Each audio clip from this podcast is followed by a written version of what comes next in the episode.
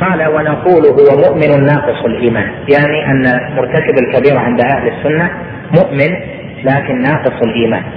أو مؤمن بإيمانه فاسق بكبيره.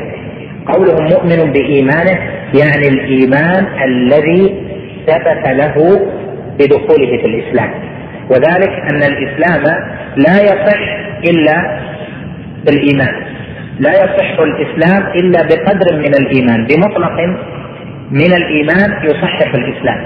فلا يتصور مسلم ليس بمؤمن البتة بل كل مسلم معه قدر من الإيمان يصح به إسلامه.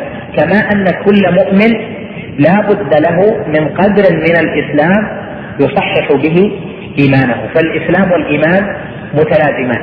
لكن حين نقول الإسلام والإيمان نعني بالإسلام الأعمال الظاهرة. وبالإيمان الاعتقادات الباطنة كما جاء في المسند من حديث أنس رضي الله عنه أن النبي صلى الله عليه وسلم قال الإيمان في القلب والإسلام علانيه هذا إذا اجتمع. إذا اجتمع يكون الإسلام للأعمال الظاهرة والإيمان للأعمال الباطنة يعني أعمال القلب. ولهذا نقول مؤمن بإيمانه فاسق بكبيرته. الكبيرة تجعله فاسقا وقد يكون خرج من اسم الإيمان إلى اسم الإسلام. وفاعل الكبيرة على قسمين. منهم من يفعلها ويبقى معه اسم الإيمان. يعني يقال هو مؤمن بعد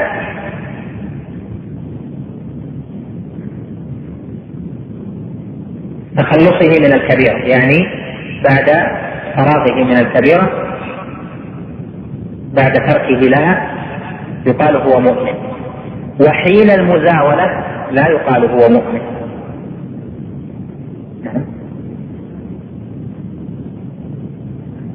يأتي إيضاح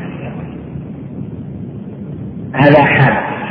والحالة الثانية أنه يفعل الكبيرة ويسلب عنه اسم الإيمان أصلا ويقال هو مسلم. وتم بينهما فروق ومن الفروق التي ذكرها شيخ الإسلام وغيره أن من فعل الكبيرة ولم يكن ذلك ديدنا له فعلها هكذا غلبته نفسه غلبته شهوته فترك غلبته نفسه وشهوته فزنى. فهذا يبقى عليه اسم الإيمان إذا ترك ذلك الفعل. وأما من اجترأ على ذلك وصار ديدنا له مدمن للزنا مدمن للخمر مدمن للسرقة مدمن للنهب فإن هذا لا يطلق عليه اسم الإيمان بل يقال هو مسلم. قال جل وعلا قالت الأعراب آمنا قل لم تؤمنوا قل قالت الأعراب آمنا قل لم تؤمنوا ولكن قولوا أسلمنا ولما يدخل الإيمان في قلوبكم.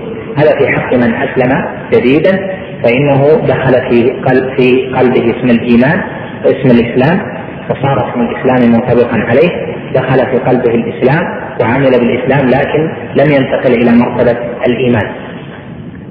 وكذلك من فعل الكبائر وامترع واجترع عليها وصارت صار مدمنا عليها مستخفا فإن هذا يطلق عليه اسم الإسلام ويسلب اسم الإيمان فلا يقال فلان مؤمن.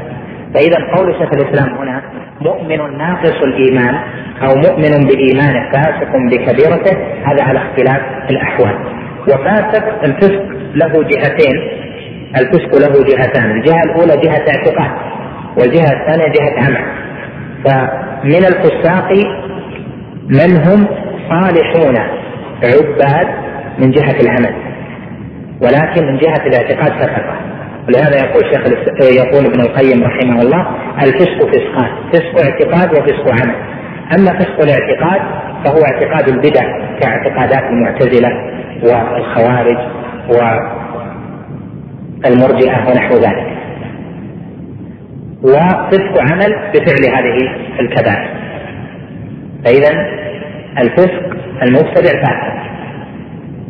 ومرتكب الكبيرة فاسق أيضا فهؤلاء لا يسلب عنهم اسم الإيمان أو الإسلام. لهذا نقول مثلا الأشاعرة مسلمون مؤمنون. لا يسلب عنهم ببدعتهم بفسقهم بهذه البدعة بدعة الاعتقاد اسم الإيمان والإسلام.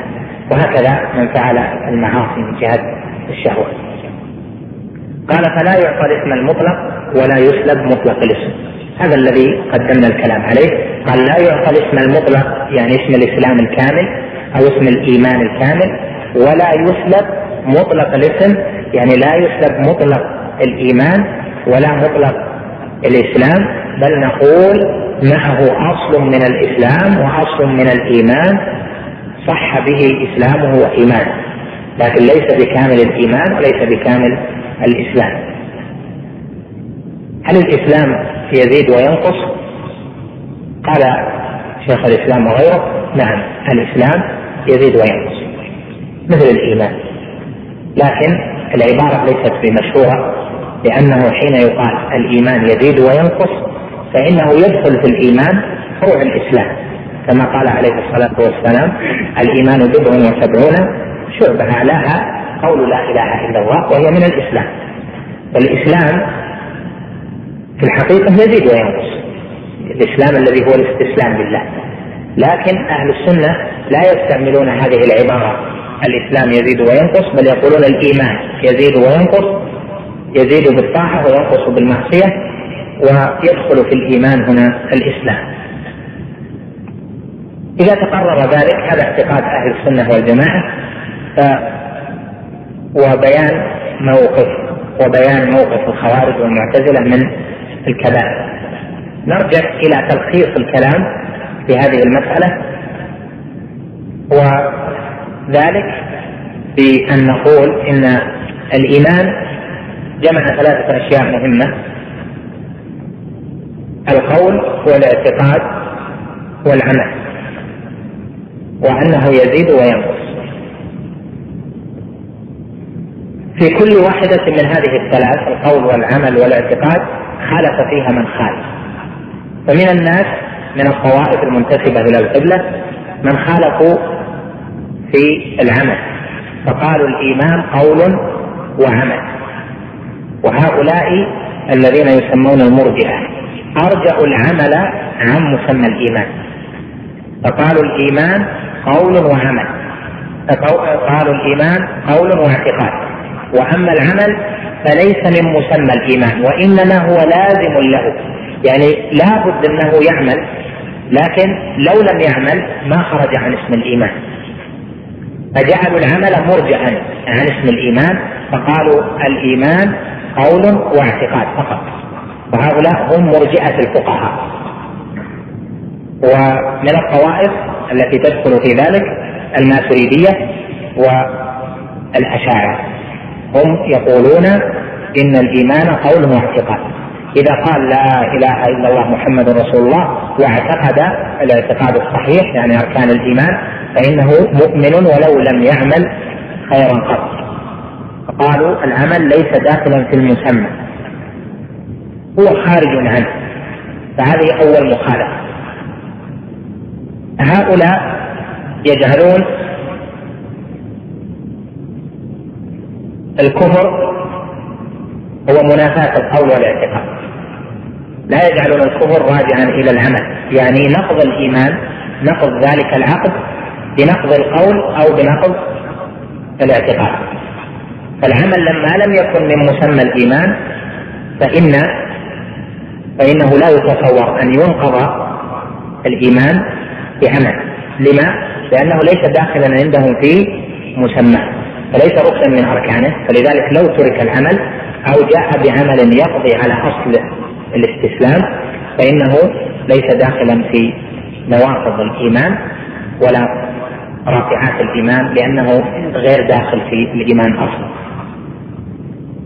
الطائفه الثانية من المرجئة الذين أرجعوا الاعتقاد أرجعوا الاعتقاد مع العمل جميعا قالوا هو قول فقط. وهؤلاء هم الكرامية. طائفة ذهبت وإن كان كثير من أهل العلم لا يطلق عليهم اسم الإرجاء لكن في الواقع هم أرجعوا الاعتقاد و والعمل لما؟ قالوا لأن المنافقين اكتفي منهم بالقول مع أن اعتقادهم باطل وعمل أولئك باطل وحصل منهم القول فقط وسماهم أو دخلوا في الخطاب يا أيها الذين آمنوا ودخلوا في الخطاب بالإسلام فدل ذلك على أنه يكتفى بالإسلام والإيمان بالقول فقط. ومن المرجئة وهم الغلاة من قالوا الإسلام من قالوا الإيمان اعتقاد فقط. يعني لا قول ولا عمل. لا القول يحتاج إليه ولا العمل يحتاج إليه وإنما هو عام وإنما هو اعتقاد فقط اعتقاد الجنان هؤلاء هم الجهمية ومن وافقه وهؤلاء انقسموا. هل الاعتقاد يكون معرفة فقط أو اعتقاد بعقد القلب على على صحة ذلك الشيء؟ فغلاة الجهمية يقولون بالمعرفة فقط. ويتبعهم في ذلك غلاة الصوفية. يقولون يصح الإيمان أو يبقى اسم الإيمان بالمعرفة فيطلق على من عرف إنه مؤمن. فإبليس على لازم كلامهم مؤمن وفرعون على لازم كلامهم مؤمن لأنه أتى بالمعرفة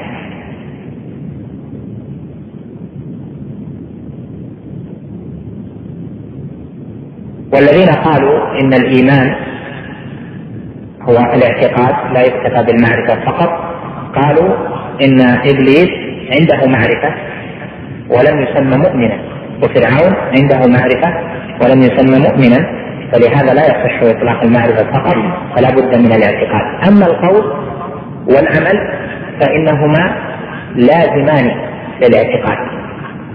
فإنه إذا اعتقد اعتقادا جازما فلا بد له أن يقول ولا بد له أن يعمل. فصار القول عندهم والعمل من لوازم الاعتقاد الصحيح.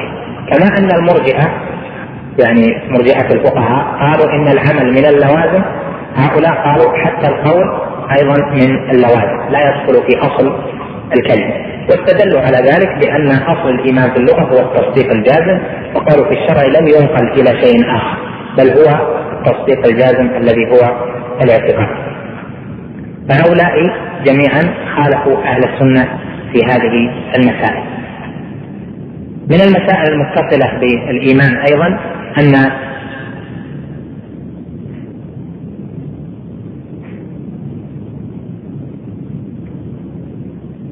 الخلاف في الإيمان مع المرجئة خلاف جوهري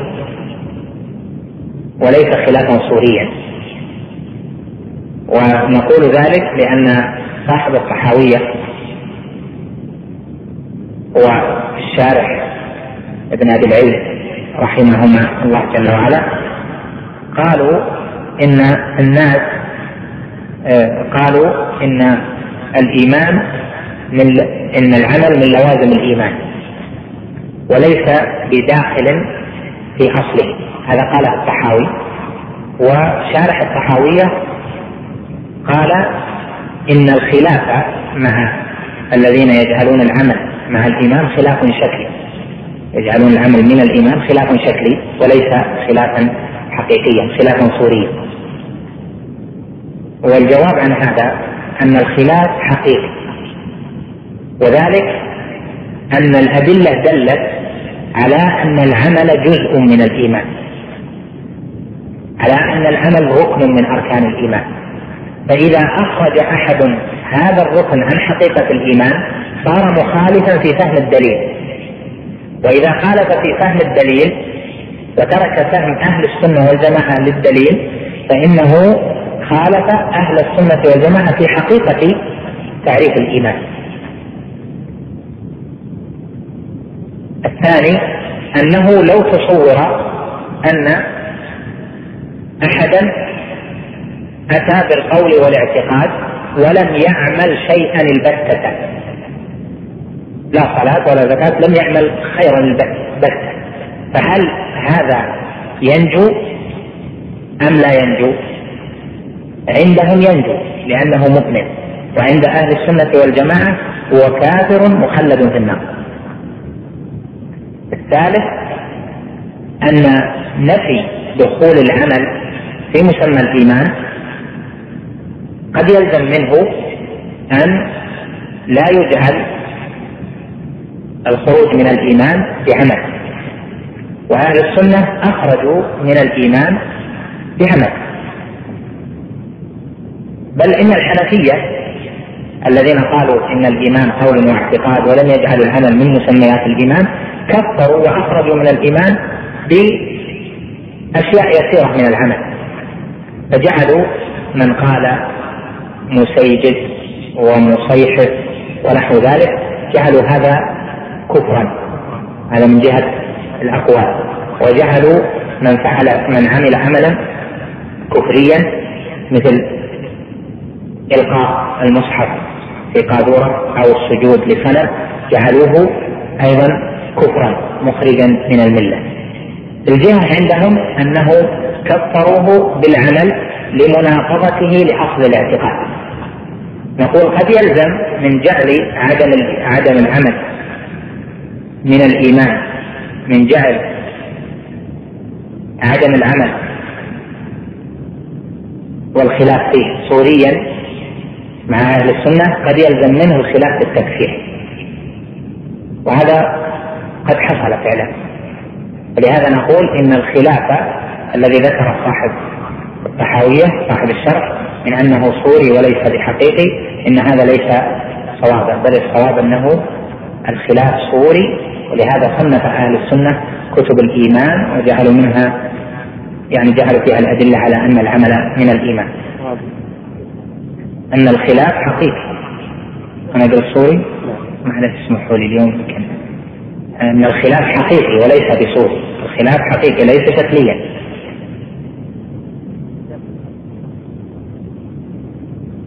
من أصول أهل الإرجاء أنهم يقولون لا يضر مع الإيمان دم كما أنه لا تنفع مع الكفر طاعة. لا يضر مع الإيمان ذنب يعني أن الإيمان شيء واحد يستوي فيه الناس جميعا فإيمان أبي بكر وعمر وآحاد المؤمنين واحد كله واحد لأنه هو التصديق الجازم والتصديق الجازم اعتقاد وهذا لا يقبل المفاضله فالتفاضل جاء بالعمل والعمل خارج عن مسمى الإيمان عندهم فلهذا قالوا لا يضر مع الإيمان ذنب فاذا وجدت الذنوب فإن أصل الإيمان لا يتغير لأنه عندهم قول واعتقاد. هذا يدل على أن الخلاف معهم خلاف حقيقي وليس صوريا لأن من لوازم إخراج العمل أن يجعل إخراج العمل عن مسمى الإيمان أن يجعل الذنب غير مؤثر في الإيمان.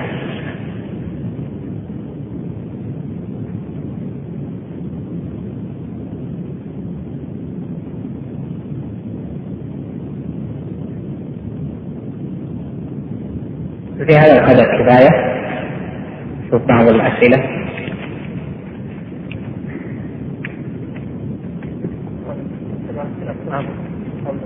نعم. النقصان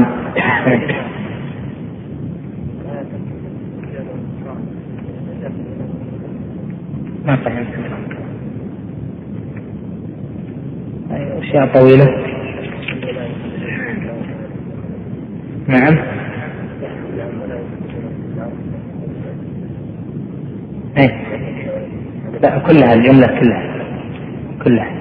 ولا يسلبون من اولها ولا يسلبون. هذا كلها لا يسلبون مع الجملة التي بعدها هي الكلام عن المعتزلة. خوارج سبق الكلام عليه. والآن الكلام عن المعتزلة أنهم يسلبون عن الفاسق الملي اسم الإيمان ويجعلونه ليس بكافر يعني كاسم ولكنه في منزلة بين المنزلتين وفي الآخرة يخلدونه. فقوله كما تقول المعتزلة راجع إلى الجملتين. ليس راجعا إلى الجملة الأخيرة. إيه؟ أنهم يخلدون ويسلبون. هذول المعتزلة. نعم. إيه؟ لا الخوارج يقولون في الدنيا كافر. في الدنيا كافر. أما المعتزلة يقولون في الدنيا نسلبه اسم الإيمان والإسلام. طيب كافر؟ قالوا لا. ما نقول هو كافر في الدنيا. لذلك لكن عندنا في الدنيا نسلبه اسم الإيمان والإسلام. هل يطلق عليه مسلم؟ لا. هل يطلق عليه مؤمن؟ لا. ما اسمه؟ نقول قالوا هذا في منزلة بين المنزلتين لكن الخوارج يقول هو في الدنيا كافر. في الآخرة اتفق. اتفق الخوارج والمعتزلة على أن فاعل الكبيرة الذي مات مصرا عليها أنه مخلد في النار. نعم. الذي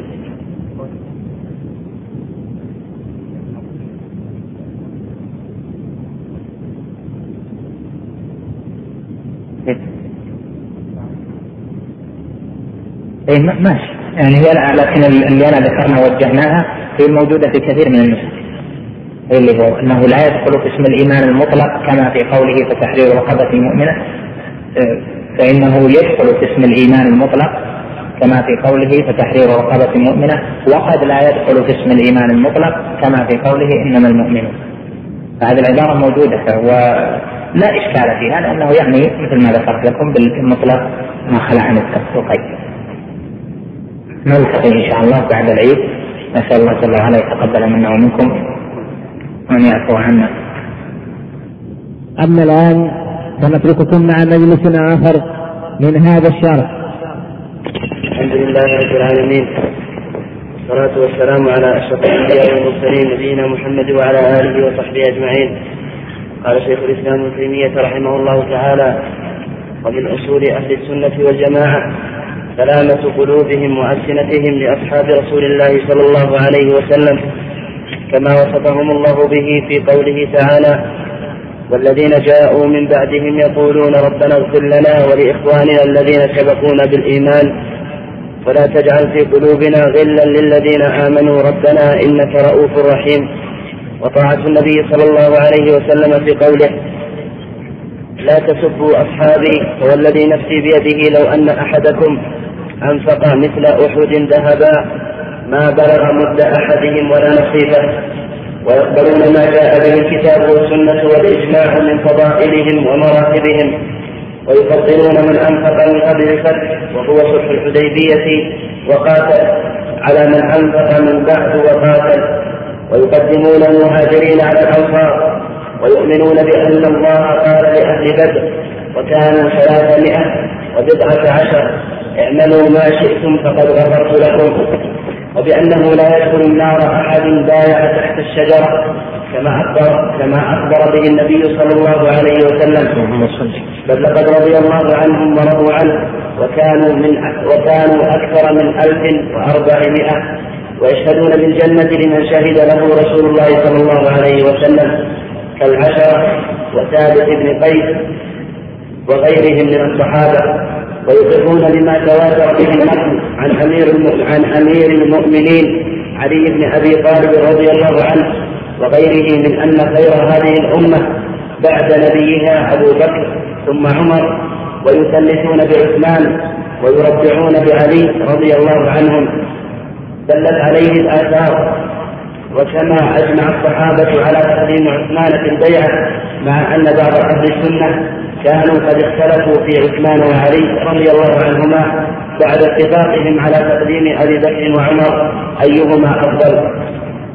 فقدم قوم عثمان وسكتوا وربعوا بعلي وقدم قوم عليا وقوم وقوم توقفوا لكن استقر أمر أهل السنة على تقديم عثمان ثم علي. وإن كانت هذه المسألة مسألة عثمان وعلي ليست من الأصول ليست من الأصول التي يضلل المخالف فيها عند جمهور أهل السنة. لكن لكن التي يضلل فيها مسألة الخلافة وذلك أنهم يؤمنون أن الخليفة بعد رسول الله صلى الله عليه وسلم أبو بكر وعمر ثم عثمان ثم علي. ومن طعن في خلافة أحد من هؤلاء فهو أضل من حمار أهله. ويحبون أهل بيت رسول الله صلى الله عليه وسلم ويتولونهم ويحفظون فيهم وصية رسول الله صلى الله عليه وسلم حيث قال يوم غديركم أذكركم الله في أهل بيتي وقال أيضا للعباس عمه وقد اشتكى إليه أن بعض قريش يدعو بني هاشم فقال والذي نفسي بيده لا يؤمنون حتى يحبوكم لله ولقرابتي لا يؤمنون. لا يؤمنون عندك؟ لا, لا يؤمنون والذي نفسي بيده لا يؤمنون حتى يحبوكم لله ولقرابتي وقال إن الله اصطفى بني إسماعيل واصطفى من بني إسماعيل كنانة واصطفى من كنانة قريشا واصطفى من قريش بني هاشم واصطفى من بني هاشم. ويتولون أزواج رسول الله صلى الله عليه وسلم أمهات المؤمنين ويؤمنون بأنهن أزواج بأنهن أزواجه في الآخرة بأنهن أزواجه في الآخرة خصوصا خديجة رضي الله عنها. أم أكثر أولاده وأول من آمن به وعارضه على أمره. وكان لها منه المنزلة العالية والصديقة بنت والصديقة بنت الصديق رضي الله عنها التي قال فيها النبي صلى الله عليه وسلم فضل عائشة فضل عائشة على النساء فضل عائشة على النساء كفضل الثريد على سائر الطعام. ويتبرؤون من طريقة الروافض الذين يبغضون الصحابة ويسبونهم. وطريقة النوافذ الذين يؤذون أهل البيت بقول أو عمل ويمسكون عما شجر بين الصحابة ويقولون إن هذه الآثار المروية في مساويهم منها ما هو منها ما هو كذب منها ما هو كاذب ومنها ما قد زيد فيه ونقص وغير عن وجهه. كذا عندك كاذب كذا؟ كذب أحسن. منها ما هو كذب ومنها ما قد زيد فيه ونقص. منها ما هو كذب ومنها ما قد ما قد زيد فيه ونقص. وغير عن وجهه والصحيح والصحيح منه هم فيه معذورون. إما مجتهدون مصيبون وإما مجتهدون مخطئون. وهم مع ذلك لا يعتقدون أن كل واحد من الصحابة معصوم عن كبائر الإثم وفضائله. بل يجوز عليهم الذنوب في الجملة ولهم من السوابق والفضائل. ما يوجب مغفرة ما يصدر منهم إن صدر. حتى إنهم يغفر لهم السيئات ما لا يغفر لمن بعدهم لأن لهم من الحسنات التي تمحو السيئات ما ليس لمن بعدهم. وقد ثبت بقول رسول الله صلى الله عليه وسلم أنهم خير القرون وأن المد من أحدهم إذا تصدق به إذا تصدق به كان أفضل من جبل أحد ذهبا ممن بعدهم. ثم إذا كان قد قدر من أحدهم ذنب فيكون قد تاب منه أو أتى بحسنات تمحوه أو غفر له بفضل سابقته أو بشفاعة محمد صلى الله عليه وسلم. الذين هم أحق الناس بشفاعته أو ابتلي ببلاء في الدنيا في الدنيا كفر به عنه. فإذا كان هذا في الذنوب المحققة فكيف الأمور التي كانوا فيها مجتهدين؟ إن أصابوا فلهم أجران وإن أخطأوا فلهم أجر واحد والخطأ مغفور ثم إن القدر الذي ينكر من فعل بعضهم قليل نزر ممحور في جلب فضائل في جلب فضائل القوم ومحاسنهم من الإيمان بالله ورسوله والجهاد في سبيله والهجرة والنصرة والعلم النافع والعمل الصالح. ومن نظر في سيرة القوم بعلم وبصيرة وما من الله عليهم وما من الله عليهم به من الفضائل. علم يقينا أنهم خير الخلق بعد الأنبياء لا كان ولا يكون مثلهم وأنهم مصطفة من قرون هذه الأمة التي هي خير الأمم وأكرمها على الله.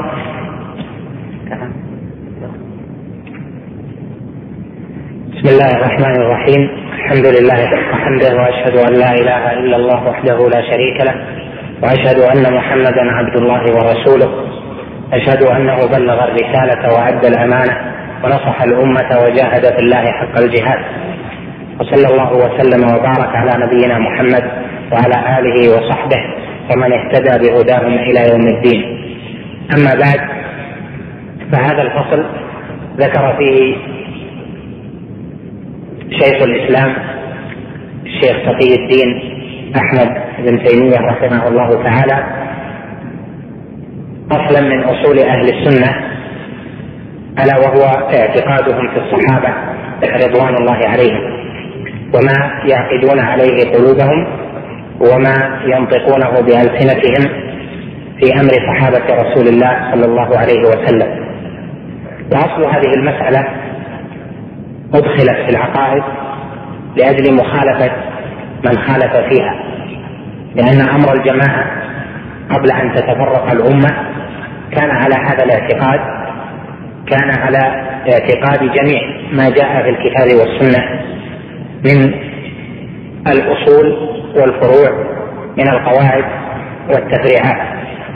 لكن ثم مسائل ظهرت طوائف خالفت فيها.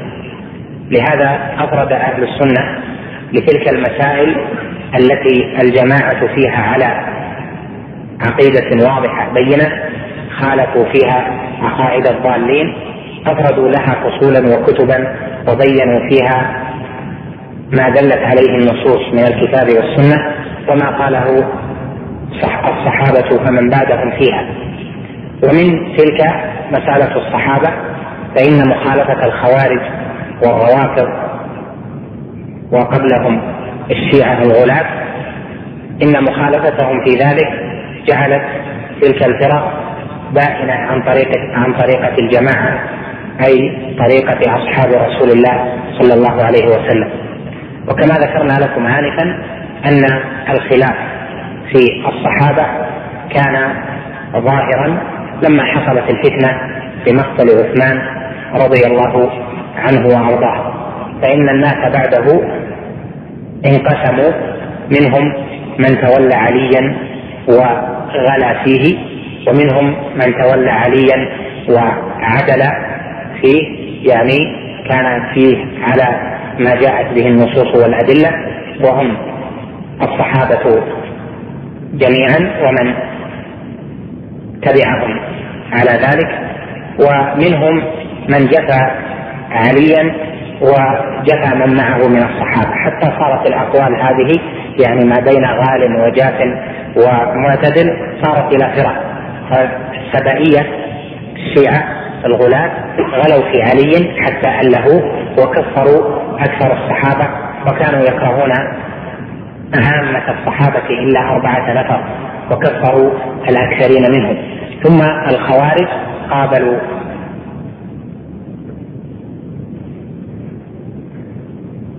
أهل السنة قابلوا الصحابة بالقتال لما حصلت مسألة التحكيم وتبع ذلك أن أن قالوا في الصحابة رضوان الله عليهم أن من لم يعتقد اعتقاد الخوارج فإنه كافر مردود ولو كان من أصحاب رسول الله صلى الله عليه وسلم.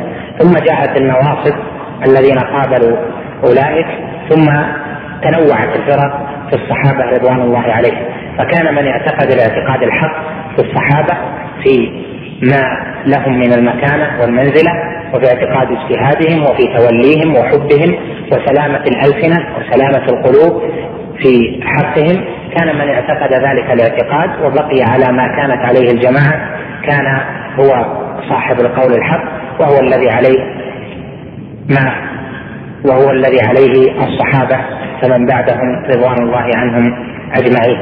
إذا سبب ذكر هذه المسألة المخالفة. وتبع هذا الذكر أن كثيرا من أهل السنة خالفوا أيضا تلك الطوائف في أشياء يعني أظهروا هذه العقيدة في الصحابة وبينوها وكانت لأهل السنة شعارا وأدخلوها في أشياء من العبادات وفي كلامهم كما فعلوا في إدخال الترضي عن الصحابة والترضي عن أمهات المؤمنين والترضي عن جميع الآل في خطب في خطبة الجمعة وفي غيرها من الخطب. فإن إدخال الترضي عن الصحابة وعن زوجات النبي صلى الله عليه وسلم لم يكن بالأمر الأول لم يكن في عهده عليه الصلاة والسلام ولا في عهد أبي بكر وعمر ولا في عهد عثمان. ثم بعد ذلك الأئمة من التابعين فمن بعدهم أدخلوا هذا الترضي وأدخلوا هذا الشعار لأنه صار شعارا لأهل السنة في مقابلة غيره من الروافض والخوارج والنواصب ومن شابه هؤلاء. كذلك في مسألة الصلاة على النبي صلى الله عليه وسلم الأصل فيها أن الصلاة عليه عليه الصلاة والسلام وعلى آله كما جاء ذلك مبينا في حديث أبي حميد وغيره في الصحيحين وغيرهما فإن النبي صلى الله عليه وسلم علمهم أن تكون الصلاة عليه وعلى آله.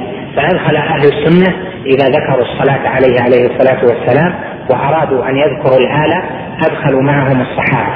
فقالوا صلى الله عليه وعلى آله وصحبه ولم يقتصروا على الآل. وهذا في عند أكثر أهل السنة لأجل أن لا يشابه الرافضة والشيعة في توليهم للآل دون الصحب. هذا كله تفريع عن هذه المسألة العظيمة. فهذا الفصل ذكر فيه شيخ الإسلام اعتقاد أهل السنة والجماعة في صحابة رسول الله صلى الله عليه وسلم وهذا ليس من أركان الإيمان الستة ولكنه من أصول أهل السنة والجماعة لأنهم خالفوا به أهل الضلال وفرق الضلال التي تفرقت عن الجماعة الأولى والتي قال فيها عليه الصلاة والسلام كلهم في النار إلا واحدة وهي الجماعة. قال شيخ الإسلام رحمه الله فصل ومن أصول أهل السنة والجماعة سلامة قلوبهم وألسنتهم لأصحاب رسول الله صلى الله عليه وسلم. ومن أصول أهل السنة الأصول هنا جمع أصل والأصل المراد به في هذا الموضع القاعدة. يعني من قواعد أهل السنة والجماعة سلامة قلوبهم لأن الأصل يطلق على أشياء منها أن يقال الأصل في المسألة كذا وكذا يعني الدليل. أصل المسألة الكتاب والسنة يعني دليل المسألة من الكتاب والسنة. أو يأتي الأصل ويراد به القاعدة المشتهرة. كما تقول الأصل في البيوع. الأصل في العقود كذا الأصل في العبادات أنها موقوفة على الدليل الأصل في المعاملات أنها متروكة لعرف الناس ما, ما لم يأتي دليل بتحريم نوع من أنواع المعاملة فهذا معناه القاعدة المشتهرة التي ترجع إليها هذه المسألة ويأتي الأصل ويراد به ما يقابل الفرع كما عرفوا القياس بقولهم الحاق فرع بأصل لعلة جامعة بينهما. فقول شيخ الإسلام هنا ومن أصول أهل السنة يعني من قواعدهم في الاعتقاد. من القواعد عندهم في الاعتقاد التي تجمع مسائل كثيرة سلامة قلوبهم وألسنتهم لأصحاب رسول الله صلى الله عليه وسلم والأصحاب أصحاب رسول الله صلى الله عليه وسلم هم الذين صحبوه ورأوه مؤمنين به وماتوا على ذلك والصحيح ولو تخللت ذلك ردة فإنهم صحابة رسول الله صلى الله عليه وسلم. وأصل الصاحب في اللغة هو الملازم ملازمة طويلة. يقال هذا صاحب ذاك إذا لازمه ملازمة طويلة. فسواء كانت تلك الصحبة لحي أو لجماد فإن الملازمة الطويلة يقال لها صحبة ولمن فعلها صاحب. كما قال جل وعلا أم حسبت أن أصحاب الكهف والرقيم كانوا من آياتنا عجبا؟ قيل لهم أصحاب. الكهف لأنهم لازموا ملازمة طويلة. أولئك أصحاب النار هم فيها خالدون يعني الذين سيلازمونها ملازمة طويلة. قد يكون فيها خلود أبدي وقد تكون ملازمة طويلة دون خلود. كذلك في قوله أولئك أصحاب الجنة هم فيها خالدون. ونحو ذلك من الآيات. لكن في حق الصحابة رضوان الله عليهم خرج عن الأصل اللغوي وهو أن الصحبة هي الملازمة الطويلة لأن الصحبة هي من رأى النبي صلى الله عليه وسلم مؤمنا به ولو كانت الصحبة قليلة ولو ساعة من نهار لأن من حضر خطبة النبي صلى الله عليه وسلم خطبة الوداع يوم عرفة أولئك مئة ألف هم من أصحاب رسول الله أو هم صحابة رسول الله صلى الله عليه وسلم. وكذلك من أدرك ما دون ذلك إذا كان رآه في اليقظة مؤمنا بالنبي صلى الله عليه وسلم ومات على ذلك الإيمان فإنه صاحب من أصحاب رسول الله صلى الله عليه وسلم. فأولئك الذين ينطبق عليهم ذلك التعريف هم الذين لهم هذا الحق الذي جاء مبينا في هذا الكلام لشيخ الإسلام رحمه الله. قال من أصول أهل السنة والجماعة سلامة قلوبهم وألسنتهم. أما سلامة القلوب يعني من الغل والحقد والحسد ونحو ذلك من ما يكون من أعمال القلوب المحرمة التي لا يجوز لمسلم أن أن يغل عليها قلبه. قال سلامة القلوب. سلامة قلوبهم يعني أن تكون قلوبهم سليمة لأصحاب رسول الله صلى الله عليه وسلم من محرمات أفعال القلوب كالظن السيء والحقد والغل والحسد إلى غير ذلك من الصفات المذمومة. وهذا قاله شيخ الإسلام رحمه الله لأن الأصل فيه قول الله جل وعلا ليغيظ بهم الكفار. وكذلك قوله في ما ذكر من آية سورة الحشر والذين جاءوا من بعدهم يقولون ربنا ربنا اغفر لنا ولإخواننا الذين سبقونا بالإيمان ولا تجعل في قلوبنا غلا للذين آمنوا. فهنا ذكر الغل وهو مما يكون في القلوب. وفي آية سورة الفتح قال ليغيظ بهم الكفار. الغيظ الذي يكون في القلب وفيه الكراهية وفيه الحقد وفيه الحسد إلى غير ذلك هذه كلها مما يجب أن تنزه القلوب عنه. فقوله هنا سلامة قلوبهم هذا أصله الأدلة من الكتاب والسنة وهو أصل أصيل. ذلك أن من كان قلبه غير منطو على محبة أصحاب رسول الله صلى الله عليه وسلم أو كان قلبه منطويا على انتقادهم أو على تخطئتهم أو على بغض أحد منهم أو على حسدهم أو على عدم موافقتهم على بعض أفعالهم فإنه يكون قد اشتمل على شيء يعني اشتمل قلبه على شيء ليس بسليم. فالواجب أن تكون القلوب سليمة لا تظن بالصحابة إلا خيرا ولا تعقد في حق الصحابة إلا أن يكونوا هم أحق هذه الأمة بالمحبة والنصرة. وقد قال جل وعلا والمؤمنون والمؤمنات بعضهم أولياء بعض. وأعلى المؤمنين إيمانا هم صحابة رسول الله صلى الله عليه وسلم فالمؤمن ولي المؤمن. قال أولياء. والمؤمنون والمؤمنات بعضهم أولياء بعض. والولاية هي المحبة والنصرة والمحبة في القلب. فمن كان في قلبه شيء من البغض لبعضهم أو شيء من من الغل لبعضهم أو من التغير لهم فإنه ليس مواليا لهم بل هو عدو لهم مضاد. فإذا هذا هو الأصل الأول أن تكون القلوب سليمة. ثم أن تكون الألسنة سليمة في حق أصحاب رسول الله صلى الله عليه وسلم. سليمة من عيبهم ومن انتقادهم ومن القدح فيهم ومن ذكرهم بغير الجميل وبغير الخير. فإنهم هم العدول الذين أثنى الله جل وعلا عليهم وإن صحابة رسول الله صلى الله عليه وسلم هم الذين أثنى الله عليه. ومن أثنى الله عليه ورضي عنه فإن من تعرضه بلسانه فإنه مخالف لما جاء في حقه من الإكرام والتعديل والرفعة في كتاب الله جل وعلا وفي سنة رسوله صلى الله عليه وسلم. ومن دلائل هذا الأصل وهو سلامة الألسنة حال الذين ذكرهم الله جل وعلا في قوله والذين جاءوا من بعدهم يقولون ربنا اغفر لنا ولإخواننا الذين سبقونا بالإيمان. ربنا اغفر لنا ولإخواننا.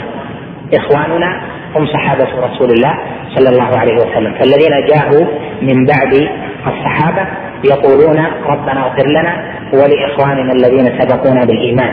وهذا مورده اللسان قالوا ذلك لأن ألسنتهم لا تقول عن الصحابة إلا الجميل. ثم قال ولا تجعل في قلوبنا غلا للذين آمنوا. وأولئك هم الصحابة رضوان الله عليهم. وإذا لم يكن في القلب غل فإن اللسان سالم والألسنة كما هو معلوم مغارق للقلوب. وإذا لم يكن في القلب غل فإن اللسان سالم والألسنة كما هو معلوم مغارق للقلوب. وهذا أصل عام لأن أهل السنة والجماعة لا يذكرون الصحابة رضوان الله عليهم إلا بالجميل الصحابة درجات والصحابة طبقات ومراتب وهذا يأتي إن شاء الله. فتوليهم رضوان الله عليهم توليهم تولي مطلق لجميع الصحابة مع اعتقاد أنهم ليسوا في الفضل سواء بل هم متفاضلون بعضهم أفضل من بعض. ويتبع ذلك أن محبة أفاضل الصحابة ليست كمحبة أدنى مع أن الجميع أن الجميع مشتركون في المحبة والنصرة وتوليهم وسلامة القلب واللسان في حقهم. لكن من كان في أعلى المراتب منهم له حق أعظم وله الولاية يعني أن يتولى أعظم من غيره. وأعلى هذه الأمة وأعظم هذه الأمة مرتبة أبو بكر الصديق رضي الله عنه ثم عمر ثم عثمان ثم علي فيتبع موالاة هؤلاء أن من ذكرهم بغير الجميل من ذكرهم منتقدا فإن موالاة أولئك الصحابة تقتضي أن يقام في نصرتهم وأن يجرد اللسان والقلم ويذب عنهم لأنهم سادات المؤمنين وهم أفضل هذه الأمة قال شيخ الإسلام رحمه الله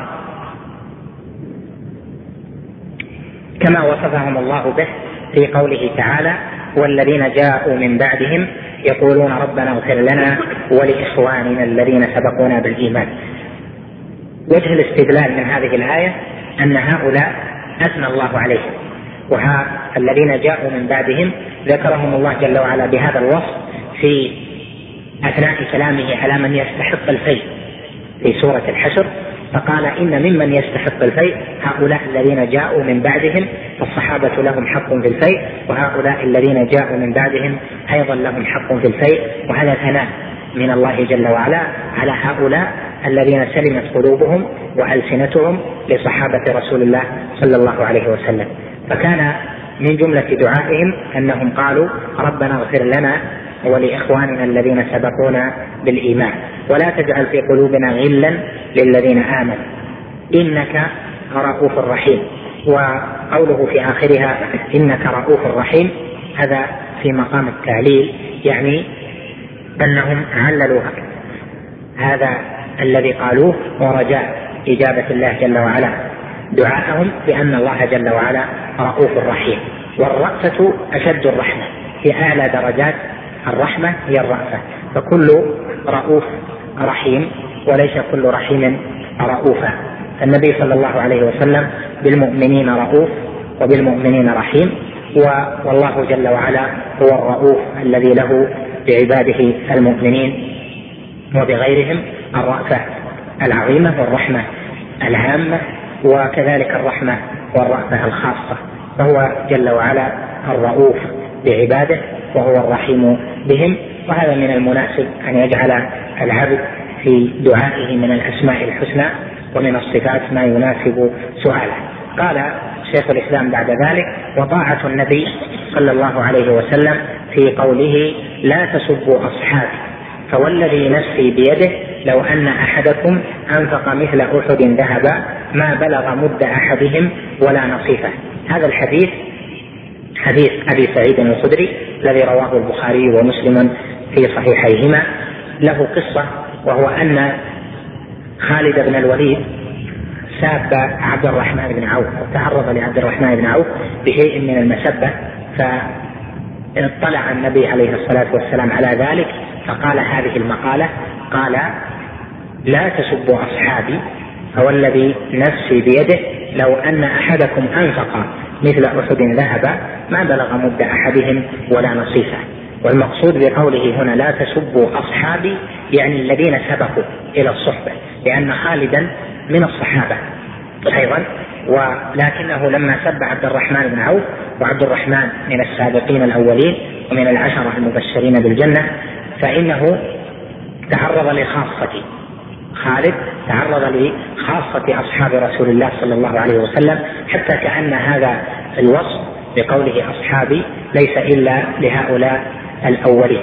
قال لا تسبوا أصحابي فوالذي نفسي بيده لو أن أحدكم يدخل فيه الذين أنفقوا في آخر الذين أنفقوا من بعد الفتح وقاتلوا يعني من أسلم متأخرا وكان من الصحابة فإنه ليس في المرتبة مثل من كان من السابقين الأولين. قال عليه الصلاة والسلام في من تأخر إسلامه من الصحابة لو أن أحدكم أنفق مثل أحد ذهبا لم يبلغ مد أحدهم ولا نصيفه. إذا هي في حق التفضيل بين من أسلم متأخرا وبين من أسلم متقدما.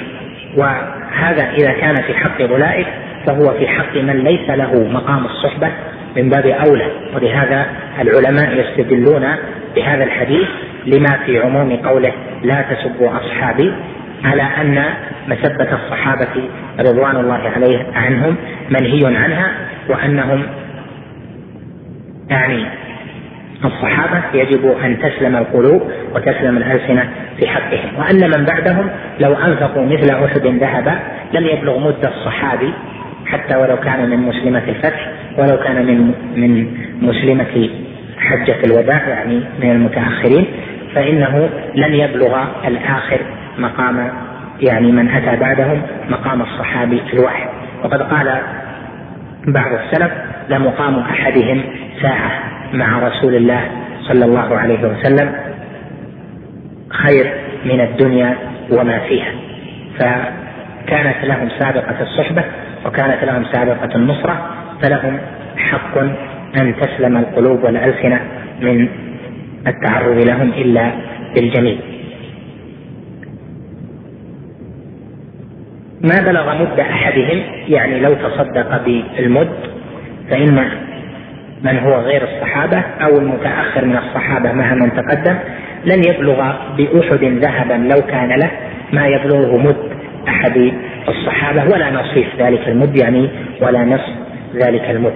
وهذا بما لهم من السابقة والنصرة. قال شيخ الإسلام ويقبلون ما جاء به الكتاب والسنة والإجماع من فضائلهم ومراتبهم. أما ما جاء في الكتاب والسنة فظاهر أن الكتاب والسنة فيها التفريق بين الصحابة وأن الصحابة مراتب وأنهم ليسوا في الفضل ولا في المرتبة سواء مع أن الجميع أثنى الله جل وعلا عليهم بقوله محمد رسول الله والذين معه أشداء على الكفار رحماء بينهم تراهم ركعا سجدا إلى قوله في آخر الآية وعد الله الذين آمنوا وعملوا الصالحات منهم مغفرة وأجرا عظيما. فهذه في جميع الصحابة في حق كل الصحابة لقوله في أولها محمد رسول الله والذين معه أشداء على الكفار رحماء بينهم. قال في آخرها وعد الله الذين آمنوا وعملوا الصالحات منهم وهم كذلك جميعا مغفرة وأجرا عظيما. وقوله هنا منهم وعد الله الذين آمنوا وعملوا الصالحات منهم منها هنا بيانية ليست تبعيضية ولا ابتدائية والمخالفون من الروافض والخوارج والنواصب يزعمون أن منها هنا تبعيضية كقولك الأربعة أو الدراهم من الفضة أو الأربعة من العشرة يعني بعض العشرة أو فلان من آل فلان يعني أنه من بعضهم. وهذا ليس بصحيح بل إن المتقرر في لغة العرب أن من لها استعمالات كثيرة فإن من تأتي على أنحاء كما قرر ذلك علماء العربية وخاصة في كتب حروف المعاني فمن لها عدة استعمالات ومن استعمالاتها أن تأتي للابتداء وأن تأتي للتعليل وأن تأتي للتبعير وأن تأتي للبيان. وقد قال المرادي في نظم في نظمه لبعض حروف المعاني في معاني من قال أتتنا من بتبيين وبعض وتعليل وبدء وانتهاء وزائدة وإبدال وفصل ومعنى عن وعلى وفي وبعد. فذكر اثني عشر معنى معنى لمن. وابتدأ ذلك بقوله أتتنا من لتبيين يعني للبيان وبعض. فهذا يدل على أن كون من في الأصل للبيان أنها مقدمة على كونها للتبعيض. فمن ليس مراد بها أنها تبعيضية بل من تأتي لمعان كثيرة ومنها البيان والتبعيض والابتداء إلى غير ذلك. فقوله جل وعلا في آية في سورة الفتح وعد الله الذين آمنوا وعملوا الصالحات منهم يعني هذا بيان. يعني منهم لا من غيره لأنه قال في أول الآية محمد رسول الله والذين معه والذين من الأسماء الموصولة وهي تعم جميع من كان معه عليه الصلاة والسلام وهم أصحابه. رضي الله عنه. قال ويقبلون ما جاء به الكتاب والسنة والإجماع من فضائلهم. فضائل الصحابة في القرآن كثير وكذلك مراتب الصحابة. في القرآن في ذكر المهاجرين وذكر الأنصار وذكر من أنف من أسلم وأنفق من بعد الفتح ومن أسلم وأنفق من قبل الفتح وفيه ذكر أهل بدر وفيه ذكر لأهل أحد ولم يسوى ليسوى بينهم في القرآن. قال جل وعلا مثلا والسابقون الأولون من المهاجرين والأنصار. فذكر صفة الهجرة وذكر صفة النصرة والمهاجرون هم من هاجر من مكة إلى المدينة من قبل الفتح يعني فتح مكة والأنصار هم من نصر النبي صلى الله عليه وسلم من الأوس والخزرج. قال العلماء تقديم المهاجرين على الأنصار في النصوص من الكتاب والسنة يدل على أن مرتبة المهاجرين أرفع من مرتبة الأنصار. وهذا مراد شيخ الإسلام بقوله ما جاء به الكتاب والسنة والإجماع من فضائلهم ومراتبهم. كذلك قوله جل وعلا لقد رضي الله عن المؤمنين إذ يبايعونك تحت الشجرة. ونحو ذلك من الآيات التي فيها بيان الفضل وبيان مراتب أولئك. قد قال جل وعلا أيضا لا يستوي منكم من أنفق من قبل الفتح وقاتل. أولئك أعظم درجة من الذين أنفقوا من بعد وقاتلوا وكلا وعد الله الحسنى. وهذه الآية وغيرها أصل في أن الصحابة على مراتب. قال العلماء إن الصحابة مراتبهم تبلغ بضعة عشر مرتبة كما ذكر ذلك علماء المصطلح في مبحث الصحابي. يعني قد تبلغ خمسة عشر مرتبة أو سبعة عشر مرتبة بضعة عشر مرتبة. وهذا بحسب الحوادث. وهذا يعنون به أن من أول من أسلم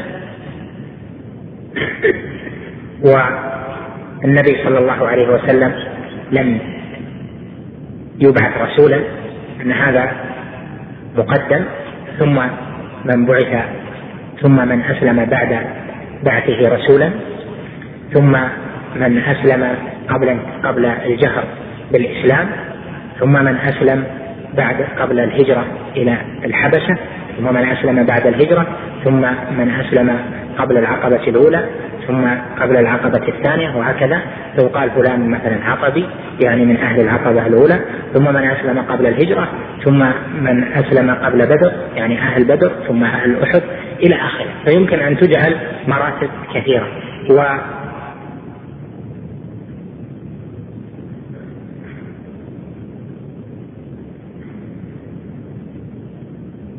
مراتبهم من حيث الإجمال من حيث الإجمال الأولى المهاجرون.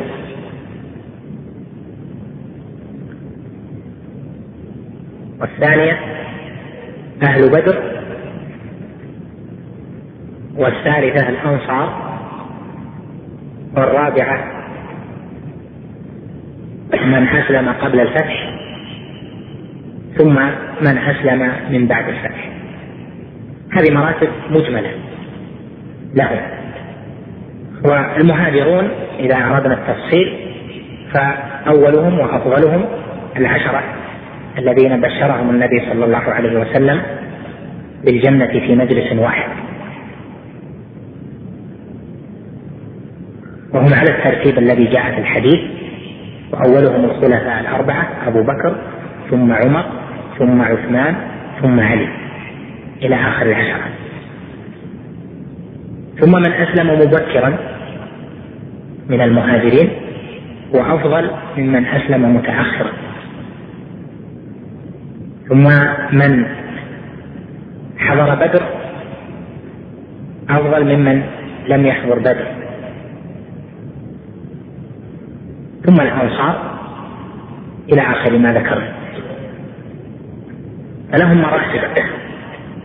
ومن حضر بيعة الرضوان بيعة الشجرة هذا مفضل أيضا على من لم يحضرها لأن الله جل وعلا ذكر ذلك بقوله لقد رضي الله عن المؤمنين إذ يبايعونك تحت الشجرة. فعلم ما في قلوبهم فأنزل السكينة عليهم. ولهذا قال شيخ الإسلام بعد ما ذكرنا ويفضلون من أنفق من قبل الفتح وهو صلح الحديبية وقاتل على على من أنفق من بعد وقاتل. وهذا لأجل آية سورة الحديث قال جل وعلا لا يستوي منكم من أنفق من قبل الفتح وقاتل أولئك أعظم درجة من الذين أنفقوا من بعد وقاتلوا وكلا وعد الله الحسنى. والمراد بالفتح هو الصلح صلح الحديبية لأنه هو الفتح. وقد نزلت سورة الفتح إنا فتحنا لك فتحا مبينا بعد صلح الحديبية. وذلك لأن ذلك الصلح العظيم جعل الله جل وعلا به فتحا عظيما. وصارت للمؤمنين بذلك الصلح من المصالح العظيمة ومن انتشار الإسلام ومن قوة المسلمين من هيبتهم وظهورهم على عدوهم ما جعل ذلك فتحا مبينا كما وصفه الله جل وعلا بذلك بقوله إنا فتحنا لك فتحا مبينا. وقوله فتحا مبينا المبين هو البين الظاهر في نفسه والمبين أيضا لغيره فكونه فتحا بين واضح ظاهر وأيضا هو مبين لغيره من الأشياء من الفتوح وتبعه فتح خيبر وتبعه فتح مكة. المقصود بقوله لا يستوي منكم من أنفق من قبل الفتح وقاتل أن هذا الفتح هو صلح الحديبية كما فسرها الصحابة رضوان الله عليهم. وصلح الحديبية كان فتحا كما ثبت ذلك عن النبي صلى الله عليه وسلم. قيل له في الحديبيه أهو فتح؟ قال نعم. وكذلك فتح خيبر. فتح وصلح أو فتح مكة هو فتح. لكن أعظم تلك الفتوح ذلك الفتح الذي لم يحصل فيه قتال وهو صلح الحديبية. قال هنا يفضلون من أنفق من قبل الفتح وقاتل على من أنفق من بعد وقاتل. وسبب التفضيل ما جاء في الآية وسبب ذلك أن ما قبل الفتح كان المسلمون في شدة وضيق. ضيق من جهة الأموال وأيضا من جهة النصير. فكان عديد أصحاب رسول الله صلى الله عليه وسلم قليل. الذين بايعوا تحت الشجرة كانوا بين 1400 و 1500 وهذا عدد قليل. إذا قيس بمن دخل مكة يعني من كان مع النبي صلى الله عليه وسلم في فتح مكة. فما فما بعد صلح الحديبية كثر الذين دخلوا في الدين. دخل خالد بن الوليد وأبو هريرة وجماعات من الصحابة الذين اشتهر أمره. لكن ما قبل الفتح كانت الحاجة الحاجة حاجة المسلمين وحاجة الدين إلى النصرة والقتال وبذل أموال عظيمة. فلهذا من بذل في ذلك الوقت الذي كانت الحاجة فيه عظيمة والأعداء أكثر والقتال قتال تلك القلة أعظم. كان مفضلا على من أنفق من بعد وقاتل وكما قال جل وعلا هم درجات عند الله. قال ويقدمون المهاجرين على الأنصار المهاجرون هم من هاجروا من مكة إلى المدينة. المهاجر اسم فاعل الهجرة والهجرة هي ترك مكة إلى المدينة. فمن ترك مكة من أهلها إلى المدينة هؤلاء هم الذين يطلق عليهم المهاجرون. فالهجرة وصف والأنصار جمع ناصر والمراد بهم الأوس والخزرج. ويقال لهم بنو قيلة لأن قيلة أم لهم تجمع هذين الفصيلين. هم الأوس والخزرج يلون المهاجرين. يقدم أهل السنة المهاجرين على الأنصار دليل التقديم أن الله جل وعلا قدمهم في القرآن. وإذا كان ثم أوصاف وقدمت إحدى الصفات على غيرها فإنها تقتضي أن صاحب هذه الصفة مفضل على غيره. أنها في القرآن مقدمة. لأنهم في القرآن مقدمون. ولما حصلت حصل الخلاف في سقيفة بني ساعدة وكان ما كان من الترادي من الترادي في القول والخلاف الذي حصل قال أبو بكر رضي الله عنه إن إن الله جل وعلا قدم المهاجرين وهم السابقون إلى الإسلام فنحن الأمراء وأنتم الوزراء. وهذا أصل من أصول الفهم أيضا لتقديم المهاجرين في الجملة على الأنصار. وإذا قلنا إن المهاجرين مقدمون على الأنصار المقصود به تقديم النوع على النوع. فأهل السنة في هذا الترتيب والمراتب التي ذكرنا تفضيل النوع على النوع. أما تفضيل الفرد من هؤلاء على الفرد من أولئك فهذا لا يكون إلا بنص. يعني الأصل في المهاجر أنه أن في المهاجرين أنهم أفضل من الأنصار. قد يكون الواحد من الأنصار أفضل من واحد من المهاجرين لكن من حيث النوع فإن المهاجرين أفضل. قال وهذه قاعدة خذها يعني في جميع مراتب الصحابة.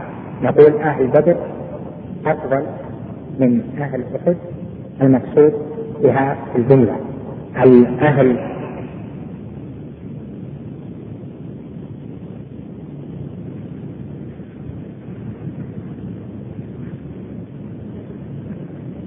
أحد أفضل ممن أسلم بعد ذلك. المقصود بذلك الجملة. السابقون في من السابقون من المؤمنين إلى الإسلام أفضل ممن أسلم بعدهم مقصود في الجملة أما عند الله جل وعلا هل كل فرد من أولئك أفضل من الفرد من الطائفة الأخرى هذا لا يجزم به. وإنما نقول هؤلاء أفضل من أولئك والأصل أن يعني من حيث القاعدة العامة أن كل واحد من أولئك أفضل من كل واحد ممن هم في المرتبة بعدها لكن إذا أتى التعيين فإن أهل السنة لا يعينون يذكرون النوع ويفضلون نوعا على نوع ولا يعينون. كما يقولون بأن التابعين أفضل من تبع التابعين وأن القرون الثلاثة أفضل ممن بعدهم وهذا لا يعني أن يكون واحد أو اثنين أو أكثر ممن بعدهم أفضل من الواحد من التابعين. لكن المقصود تفضيل النوع على النوع. قال شيخ الإسلام ويؤمنون بأن الله قال لأهل بدر وكانوا ثلاثمائة وبضعة عشر. اعملوا ما شئتم فقد غفرت لكم. هذا جاء في الحديث الصحيح. المروي من طرق أن النبي صلى الله عليه وسلم قال وما يدريك في قصة حافظ وفي غيرها؟ قال وما يدريك لعل الله اطلع إلى أهل بدر فقال اعملوا ما شئتم فقد غفرت لكم. وهذا روي بقوله لعل الله اطلع وأيضا روي بقوله إن الله اطلع إلى أهل بدر فقال اعملوا ما شئتم فقد غفرت لكم. ولعل الأرجح من اللفظين هو اللفظ الثاني وهو قوله إن الله اطلع إلى أهل بدر أو إلى أهل بدر قال اعملوا ما شئتم قد غفرت لكم كما رجح ذلك من حيث الرواية. إما لبيانه محل آخر. المقصود من ذلك أن هذا ثابت في قصة حافظ وفي غيره وقد قال عليه الصلاة والسلام إن الله اطلع إلى أهل بدر فقال اعملوا ما شئتم فقد غفرت لكم. قوله هنا اعملوا ما شئتم هذا من باب التكريم. والأمر يراد به يأتي ويراد به الإنفاذ يعني أن تنفذ الأمر. مثل ما أقول افعل كذا اكتب. ويأتي الأمر لمعان أخرى غير إرادة امتثال المأمور. ومنها أن يكون للتكريم. منه قوله هنا اعملوا ما شئتم. ويأتي ويراد به الإهانة. كما في قوله اعملوا ما شئتم إنه بما تعملون بصير. في سورة فصلت قال جل وعلا إن الذين كفروا بالذكر لما جاءهم وإنه لكتاب عزيز آه، بل قبلها قال جل وعلا عليها الناس تجزي قربة من الذين فإنهم إن الذين يلحدون بآياتنا لا يحصون عليه أفمن يلقى في النار خير أم من يأتي آمنا يوم القيامة ويعمل ما شئتم؟ إنه بما تعملون بصير. قوله اعملوا ما شئتم هنا هذا للتهديد كقوله ذق إنك أنت العزيز الكريم. هذا كله للإهانة وللتهديد أما قوله لأهل بدر اعملوا ما شئتم فقد غفرت لكم هذا للتكريم. وقوله قد غفرت لكم هل هي مغفرة في الدنيا والآخرة جميعا؟ أم مغفرة في الآخرة؟ الأظهر أنها مغفرة في الآخرة. وأما في الدنيا فإنه إذا عمل الواحد منهم ما يوجب عقوبة عليه يعني عقوبة شرعية من حد أو تعذير أو نحو ذلك أخذ به. كما عليه عمل الخلفاء الراشدين. فقوله اعملوا ما شئتم فقد غفرت لكم يعني أنهم وإن وقعت منهم ذنوب فإنه مغفور لهم. والله جل وعلا ذكر في أو قال في قصة حاطب بن أبي بلتعة لما حصل منه ما حصل من الإفشاء إفشاء سر رسول الله صلى الله عليه وسلم وهو من أهل بدر. قال الله جل وعلا في شأنه ومن يفعله منكم فقد ضل سواء السبيل. وحاطب كان بدريا و لأنه من أهل بدر وهم مغفور لهم كان ذنبه ذاك مغفورا. لكن ما من يحصل منهم من يحصل منه شيء مما يوجب عقوبة أو حدا أو عدلا أو مؤاخذة فإن الصحابة آخذوا أهل بدر. لهذا تفسير قوله فقد غفرت لكم يعني في الآخرة. قال العلماء معنى ذلك أنهم يوفقون لما به تغفر ذنوبهم إما في مصائب تحصل لهم وإما في حسنات ماحية وإما بابتلاء يحصل لهم أو نحو ذلك من مكفرات الذنوب وما به يغفر الله جل وعلا ذلك. ومما يغفر الله جل وعلا به يعني من أسباب المغفرة مغفرته جل وعلا بدون سبب. وهذا إذا لم يحصل للعبد أشياء من مما يغفر به وتستر به الذنوب وتغفر به السيئات فإن الله يمن على أهل بدر بمغفرته لهم جل وعلا. قال شيخ الإسلام بعد ذلك وبأنه لا يدخل النار أحد بايع تحت الشجرة. وهذا مقصود من الآية. قال جل وعلا لقد رضي الله عن المؤمنين إذ يبايعونك تحت الشجرة فعلم ما في قلوبهم فأنزل السكينة عليهم قال العلماء قوله لقد رضي هذا فيه رضاه جل وعلا عنهم أبدا. وإذا كان رضي عنهم أبدا فإنهم لا يستحقون دخول النار. وتأيد هذا الفهم بما ثبت في الحديث الصحيح أن النبي صلى الله عليه وسلم قال لا يدخل النار أحد بايع تحت الشجرة. كما قال أو كما ضمن ذلك الحديث شيخ الإسلام في هذا المقطع. قال كما أخبر به النبي صلى الله عليه وسلم يعني في الحديث الذي ذكرت لكم بل لقد رضي الله عنهم ورضوا عنه وكانوا أكثر من 1400 إن كانوا بين 1400 و 1500 يعني عدد بين هذا وذاك.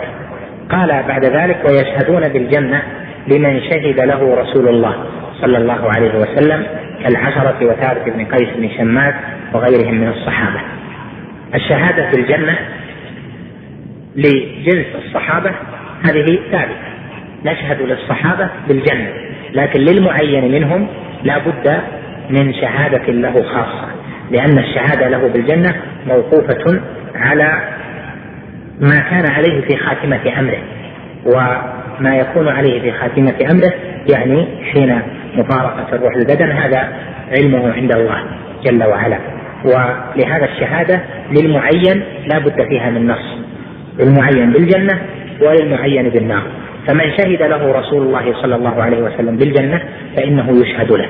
فمن أولئك الذين شهد لهم رسول الله صلى الله عليه وسلم بالجنة العشرة ويقال عنهم العشرة المبشرون بالجنة.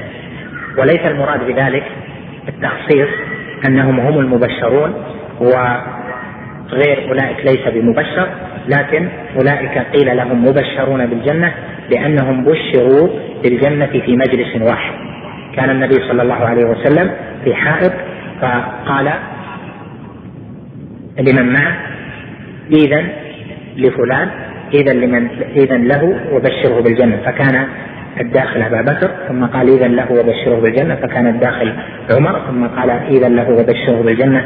على بلوى تصيبه فكان الداخل عثمان ثم تتابعوا. كذلك في حديث واحد قال عليه الصلاة والسلام أبو بكر في الجنة وعمر في الجنة وعثمان في الجنة وعلي في الجنة وعبد الرحمن بن عوف في الجنة وسعد بن أبي وقاص في الجنة وطلحة بن عبيد الله في الجنة إلى آخر العشرة. هؤلاء بشروا في مجلس واحد فأطلق عليهم أهل السنة أنهم المبشرون بالجنة يعني في مجلس واحد أو في حديث واحد.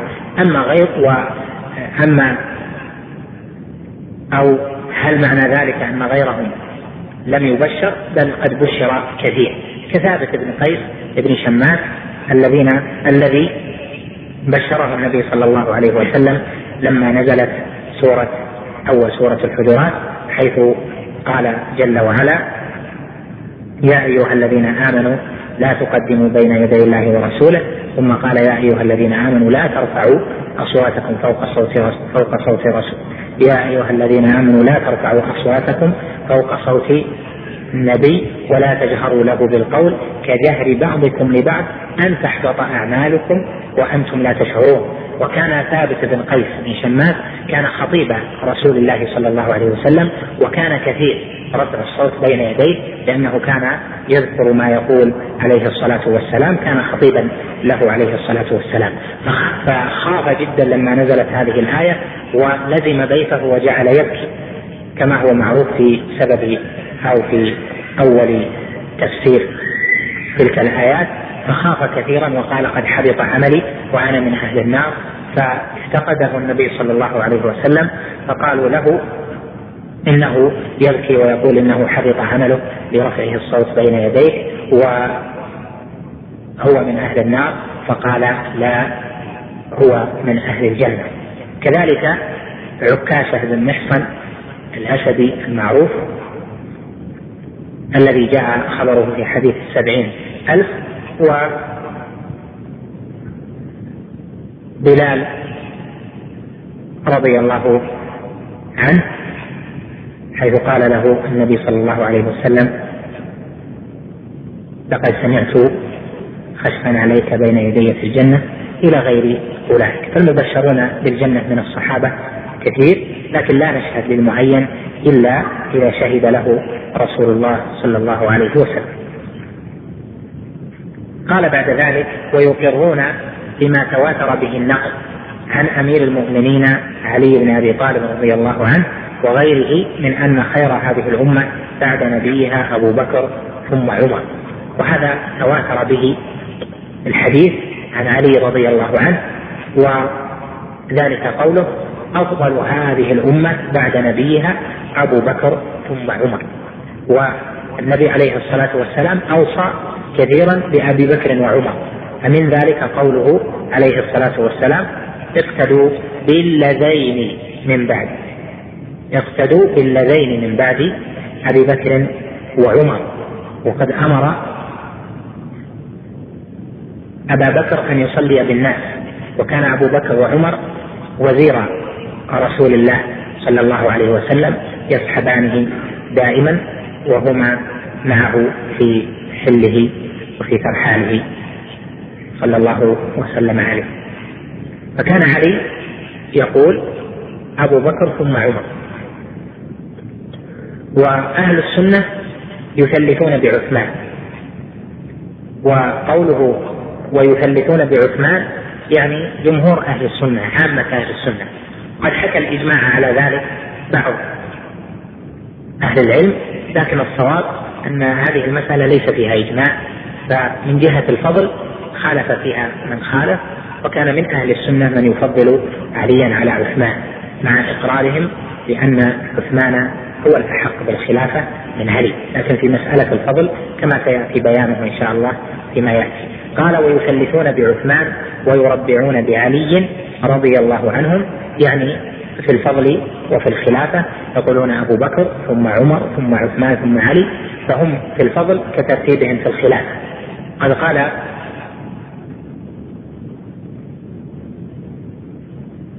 أيوب السختياني وقاله غيره من قدم عليا على أبي بكر وعمر فقد أجرى بالمهاجرين والأنصار.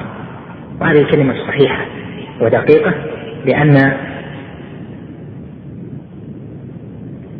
المهاجرين والأنصار هم الذين قدموا أبا بكر وهم الذين قدموا عمر لإمامة دينهم ولإمامتهم في دنياهم فالفضل الذي لأبي بكر ولعمر به استحق الخلافة فمن قدم عليا على أبي بكر وعمر فقد أجرى بالمهاجرين والأنصار يعني نسبهم لشيء يزري بهم وهو أن يكون بينهم الفاضل ويقدمون المفضول وهذه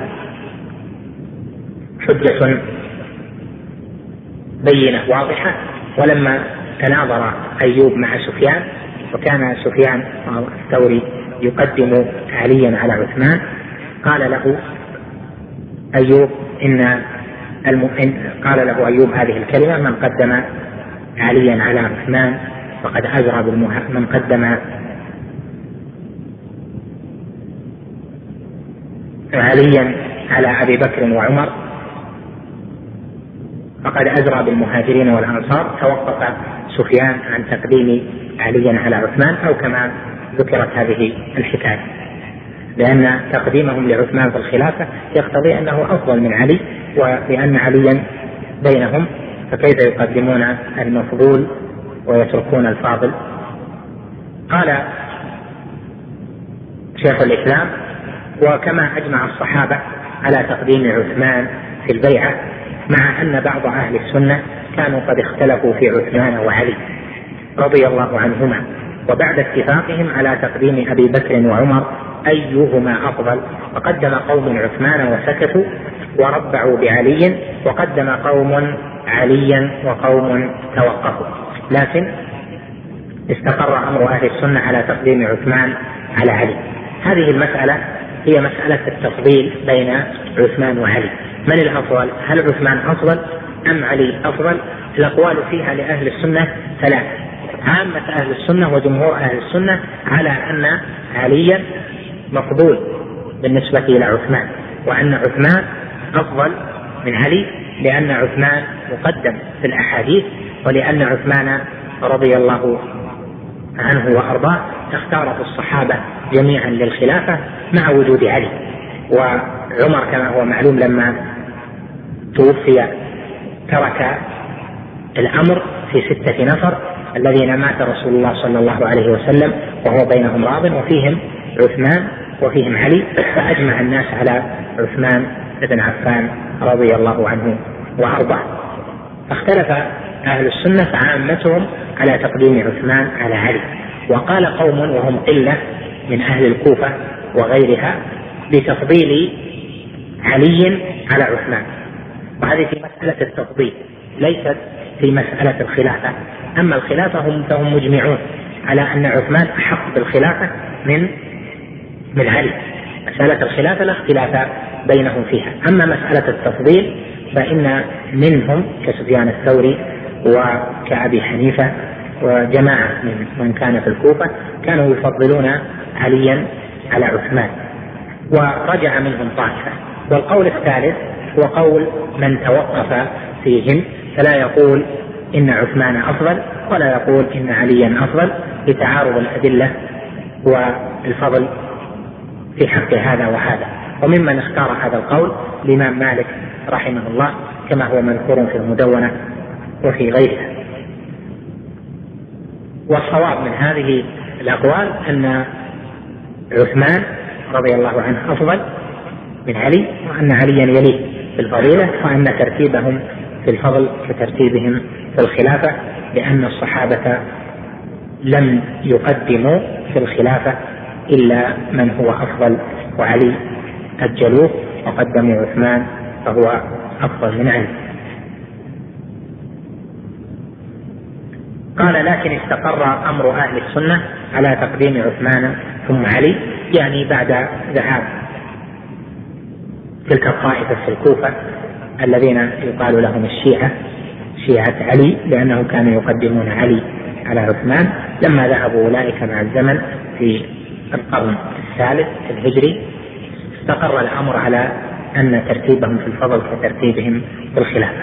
قال بعد ذلك شيخ الإسلام وإن كانت هذه المسألة مسألة عثمان وعلي ليست من الأصول. وهذا صحيح لأن الأصل هو ما يتبعه اعتقاد. ومسألة عثمان وعلي إنما هي في الفضل وليست في الخلاف. لا ينبني عليها تضليل الطائفة الأخرى ولا ينبني عليها أن من قدم عثمان على علي في الخلافة أنه مخطئ وإنما اختاروا في الفضل أن هذا أفضل. وإذا تأملت الأمر في الحقيقة فإن مسألة الفضل في أصلها هي عند الله جل وعلا. من الأفضل؟ حقيقة الأمر أنه عند الله جل وعلا. هو الذي يعلم سبحانه هذا أفضل أم هذا أفضل. ولكن لما قدم الصحابة رضي الله عنهم عثمان على علي فإننا نأخذ بهذا الأصل وهو أنهم لن يقدموا لإمامتهم في دينهم وفي دنياهم إلا من هو أفضل.